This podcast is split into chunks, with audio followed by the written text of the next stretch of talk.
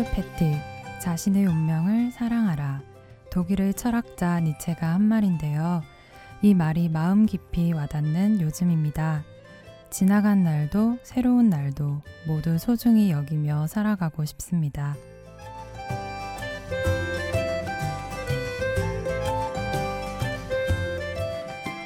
심야 라디오 DJ를 부탁해 저는 작년 초등학교에서 첫 제자들과 1년을 보낸 신혜진입니다.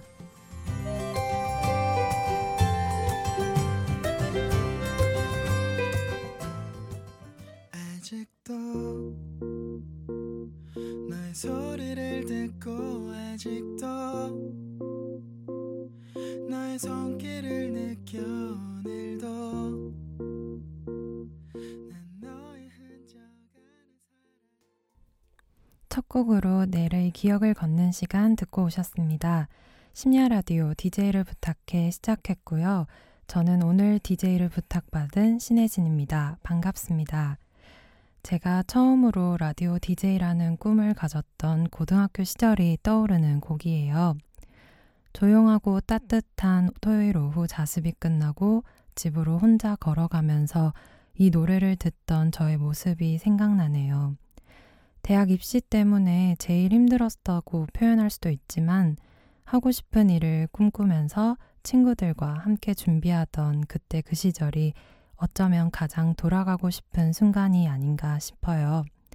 사실 평범한 듯 지나간 것 같은 1년도 시간이 흘러서 생각해보면 작은 추억들이 많더라고요. 저에게 지난 2014년은 평범했지만 특별한 한 해가 아니었나 싶어요. 학생 신분에서 벗어나 처음으로 교직 사회에 발을 내딛었고 그곳에서 첫 번째 제자들을 만났으며 정든 고향을 떠나 낯선 도시에서 홀로 서기를 시작했거든요. 무엇보다 저에게 드디어 귀여운 제자들이 생겼다는 것이 뿌듯한 것 같아요. 저는 그 어린이들에게 어른이 되어서도 한 번씩 문득 생각나는 어린 시절의 기분 좋은 추억이 되었으면 좋겠어요. 그래서 어떻게 하면 오래 기억할 수 있을까 고민하다가 다 같이 노래를 자주 부르기로 했어요. 점심시간이나 수업 중 지루해진 순간에 같이 노래를 부르면서 즐거워했던 우리들의 모습을 아마 어른이 되어서도 기억하겠죠. 저희 5학년 5반 어린이들이 가장 좋아하는 노래 서영은의 칵테일 사랑 듣고 올게요.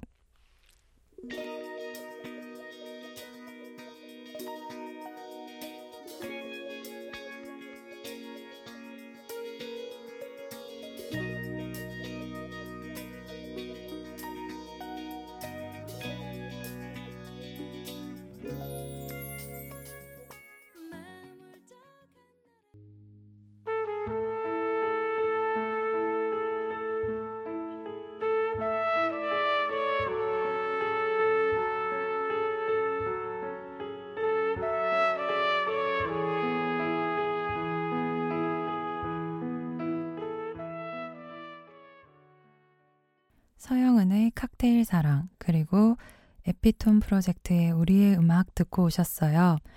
어, 우리의 음악 노래는 제가 5학년 5반 친구들이랑 2월 달에 헤어질 때 선물하려고 준비 중인 음악이에요.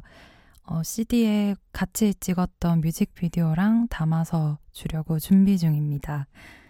어, 저는 정든 고향을 떠나서 처음으로 2014년 수도권에 와서 자취 생활을 시작했어요.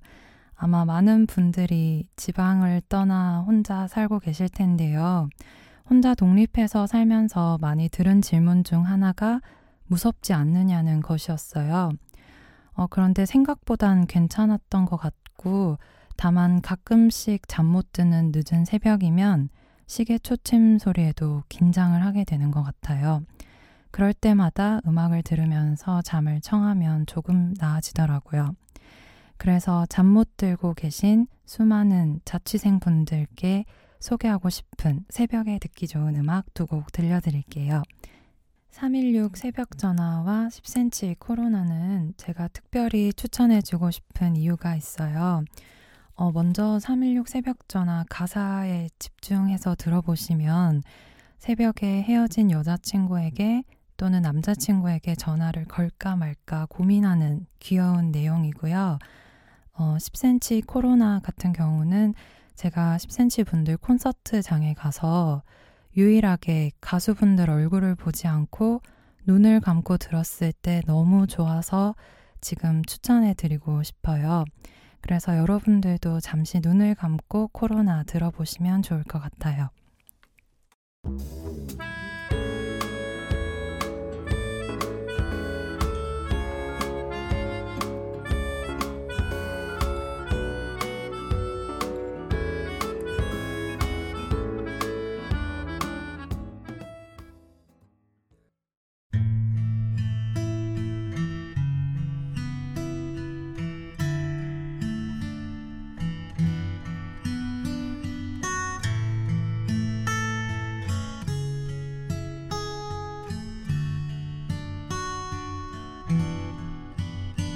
짧은 순간이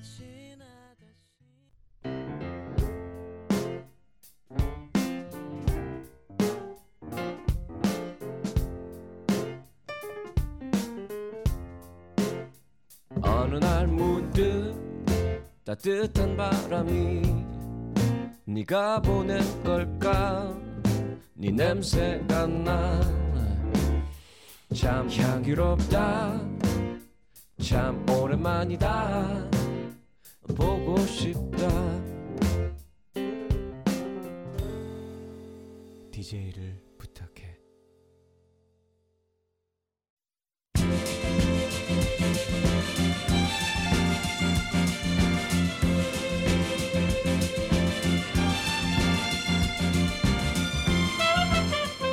제가 마이크 앞에 앉은 지 벌써 꽤 시간이 지났습니다.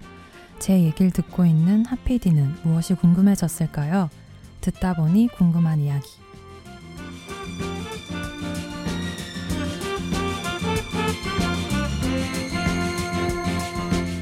듣다 보니 궁금한 이야기. 이 코너는 말 그대로 지금 콘솔 앞에 앉아 있는 담당 PD 도로시 하피디가 DJ의 얘기를 듣다가 생긴 의문, 질문, 의혹, 의심, 기타 등등을 직접 물어봐 주시는 시간인데요. 하피디, 오늘의 듣다 보니 궁금한 이야기는 뭔가요?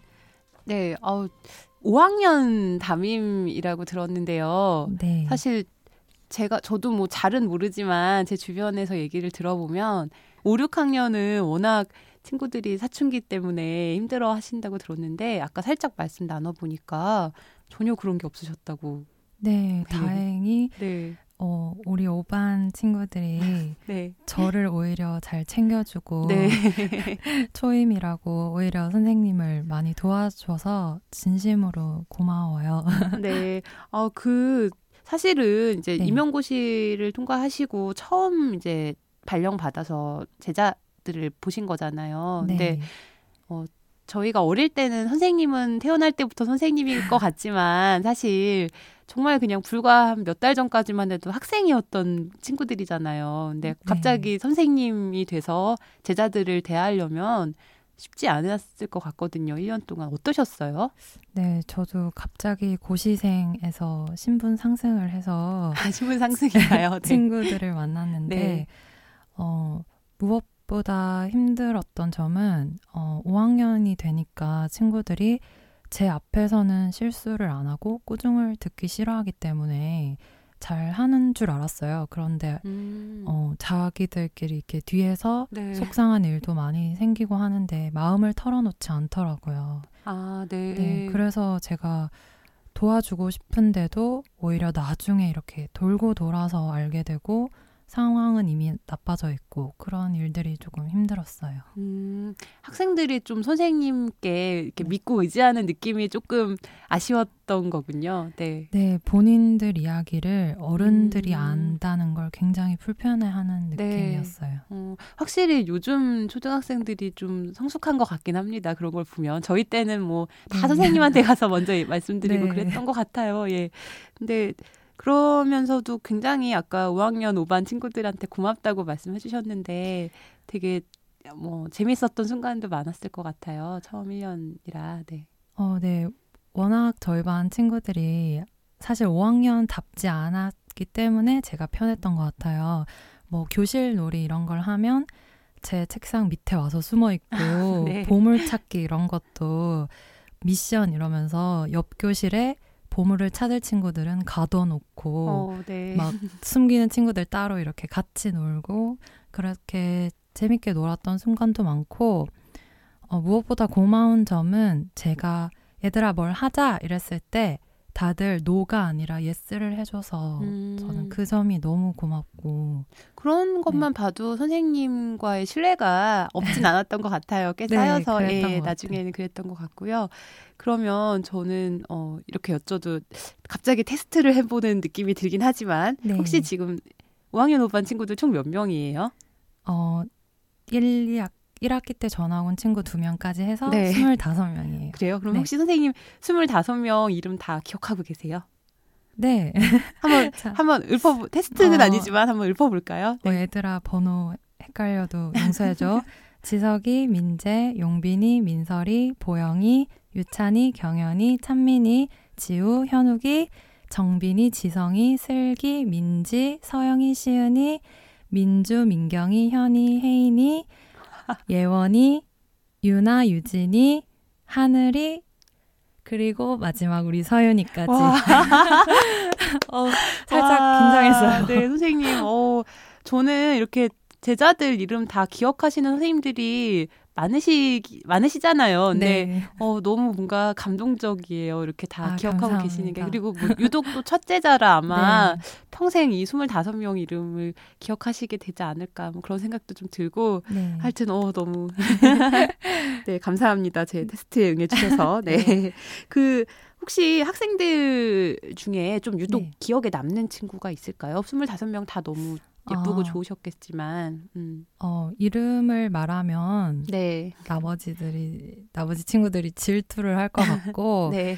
어, 저희 반 친구 남학생들도 그렇고, 여학생들도 그렇고, 일단 저한테 장난을 좀 은근히 이렇게 쳐요. 음, 네. 그래서 귀엽게 1년 내내 저희 반 분위기를 띄워준 예능 반장 친구가 기억에 남고, 또 저한테 늘 아침마다 와서 꼬박 인사를 큰 소리로 해주는 음. 친구도 기억에 남고 선생님 보고 싶었어요 이런 말을 제가 출장을 다녀왔는데 저한테 이렇게 막 달려와서 다 같이 보고 싶다고 해줘서 모두가 기억에 잘 남는 것 같아요. 네, 아 너무 예쁘네요. 상상만 네. 해도 네 지금 말씀하시면서 표정이 너무 밝게 예, 밝아지셨어요. 지금 네. 마이크 앞이라 선생님 긴장 많이 하셨는데 어, 표정이 너무 환하게 밝아지시는 걸 보니까 저까지 괜히 흐뭇합니다. 그 사실 이제 계약하고 이러면은 다시 또 뵙기 힘들 것 같기도 하고 해서 드리는 말씀인데요. 네. 혹시 방송을 통해서 네. 하고 싶은 말씀이 있으시다면 뭐 제자분들 얘기 많이 했으니까 또 다른 이야기 있을까요? 어, 무엇보다 2015년에 네. 우리 가족 건강했으면 좋겠고 지금 그, 떨어져서 지내고 계시죠? 네, 음. 음. 원래 평생을 같이 살다가 이제 음. 떨어져서 지내다 보니까 네. 특히 어 마지막으로 우리 아빠 2015년에는 꼭 금년 성공하셨으면 좋겠어요. 네. 이 얘기가요, 사실, 어, 제가 말씀드리, 제가 대신해서 말씀을 드리면, 어, 혜진님께서 오늘 방송하러 나온다고 하니까 어머니께서 굉장히 강력하게 오더를 넣으셨다고 들었어요. 네, 예. 지금 그것 때문에 약간 집안에 불화가 약간 있으신가 봐요. 아, 불화까지는 아니고 네네. 모두의 성원을. 음, 네. 혜진 씨 아버님 꼭 새해에는 금연하셨으면 좋겠습니다. 담배값도 많이 올랐습니다. 네. 말씀 잘 들었습니다. 감사합니다. 네. 네, 제가 피디님께 답변을 잘 해드렸는지 모르겠네요. 어, 다음 들으실 곡은요. 스탠딩 에그의 너라는 축제라는 곡이에요. 이 곡 역시 제가 콘서트장에서 들었을 때 가장 오래도록 기억에 남은 곡이라서 꼭 들려드리고 싶어요. 듣고 올게요.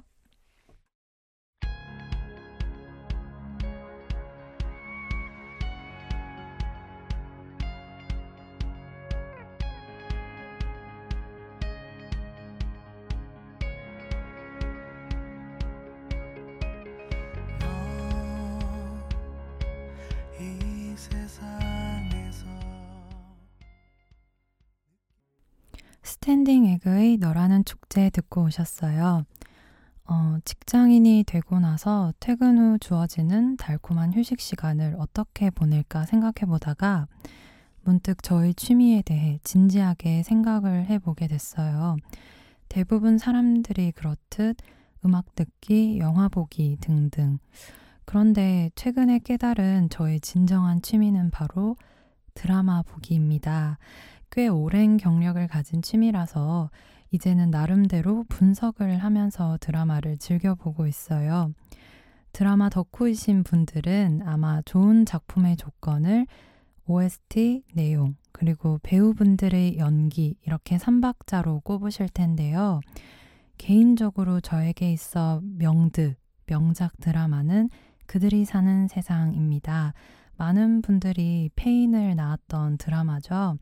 주준영 캐릭터 그리고 정지호 캐릭터가 시간이 지난 지금도 저에게는 굉장히 매력적으로 다가오는데요. 어, 그들이 사는 세상 OST 연연을 추천해 드리고 싶어요. 그리고 혹시 기억하시나요? 어, 2002년쯤이었나? 방영했던 가을동화 OST도 함께 들려드리려고 합니다. 저희 음악 목록에서 오랜 시간 함께하고 있는 성시경의 연연 그리고 정일령의 기도 듣고 올게요.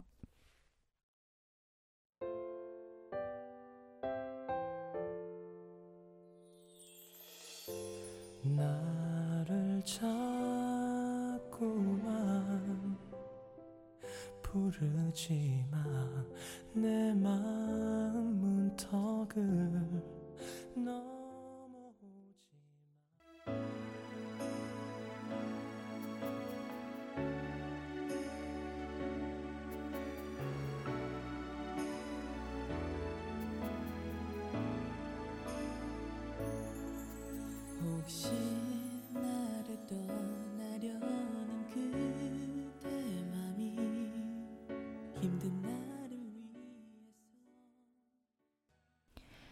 성시경의 연연 그리고 정일영의 기도 듣고 오셨습니다.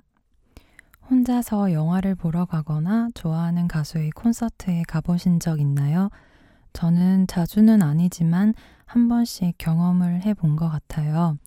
음악이나 영화를 통해 전해지는 감동을 오롯이 혼자 마음속에 가득 채운다는 그 기분 때문인지 혼자 보기가 요즘은 더 끌리더라고요. 물론 좋은 사람과 같이 그 감정을 공유하는 것도 문화생활이 주는 매력 포인트인 것 같아요. 넓은 콘서트장에서 오로지 나를 위한 공연 같았던 노래 한 곡 들려드릴게요. 이 노래는 엄마가 제일 좋아하는 곡이기도 합니다. 박정현 꿈에 듣고 올게요.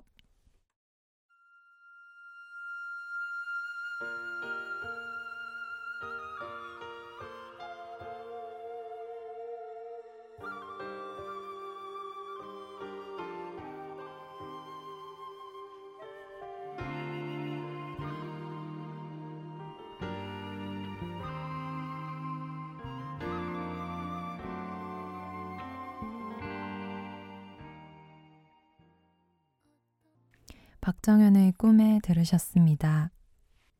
심야 라디오 DJ를 부탁해는 우리 모두의 일상을 우리 스스로 이야기하는 시간입니다.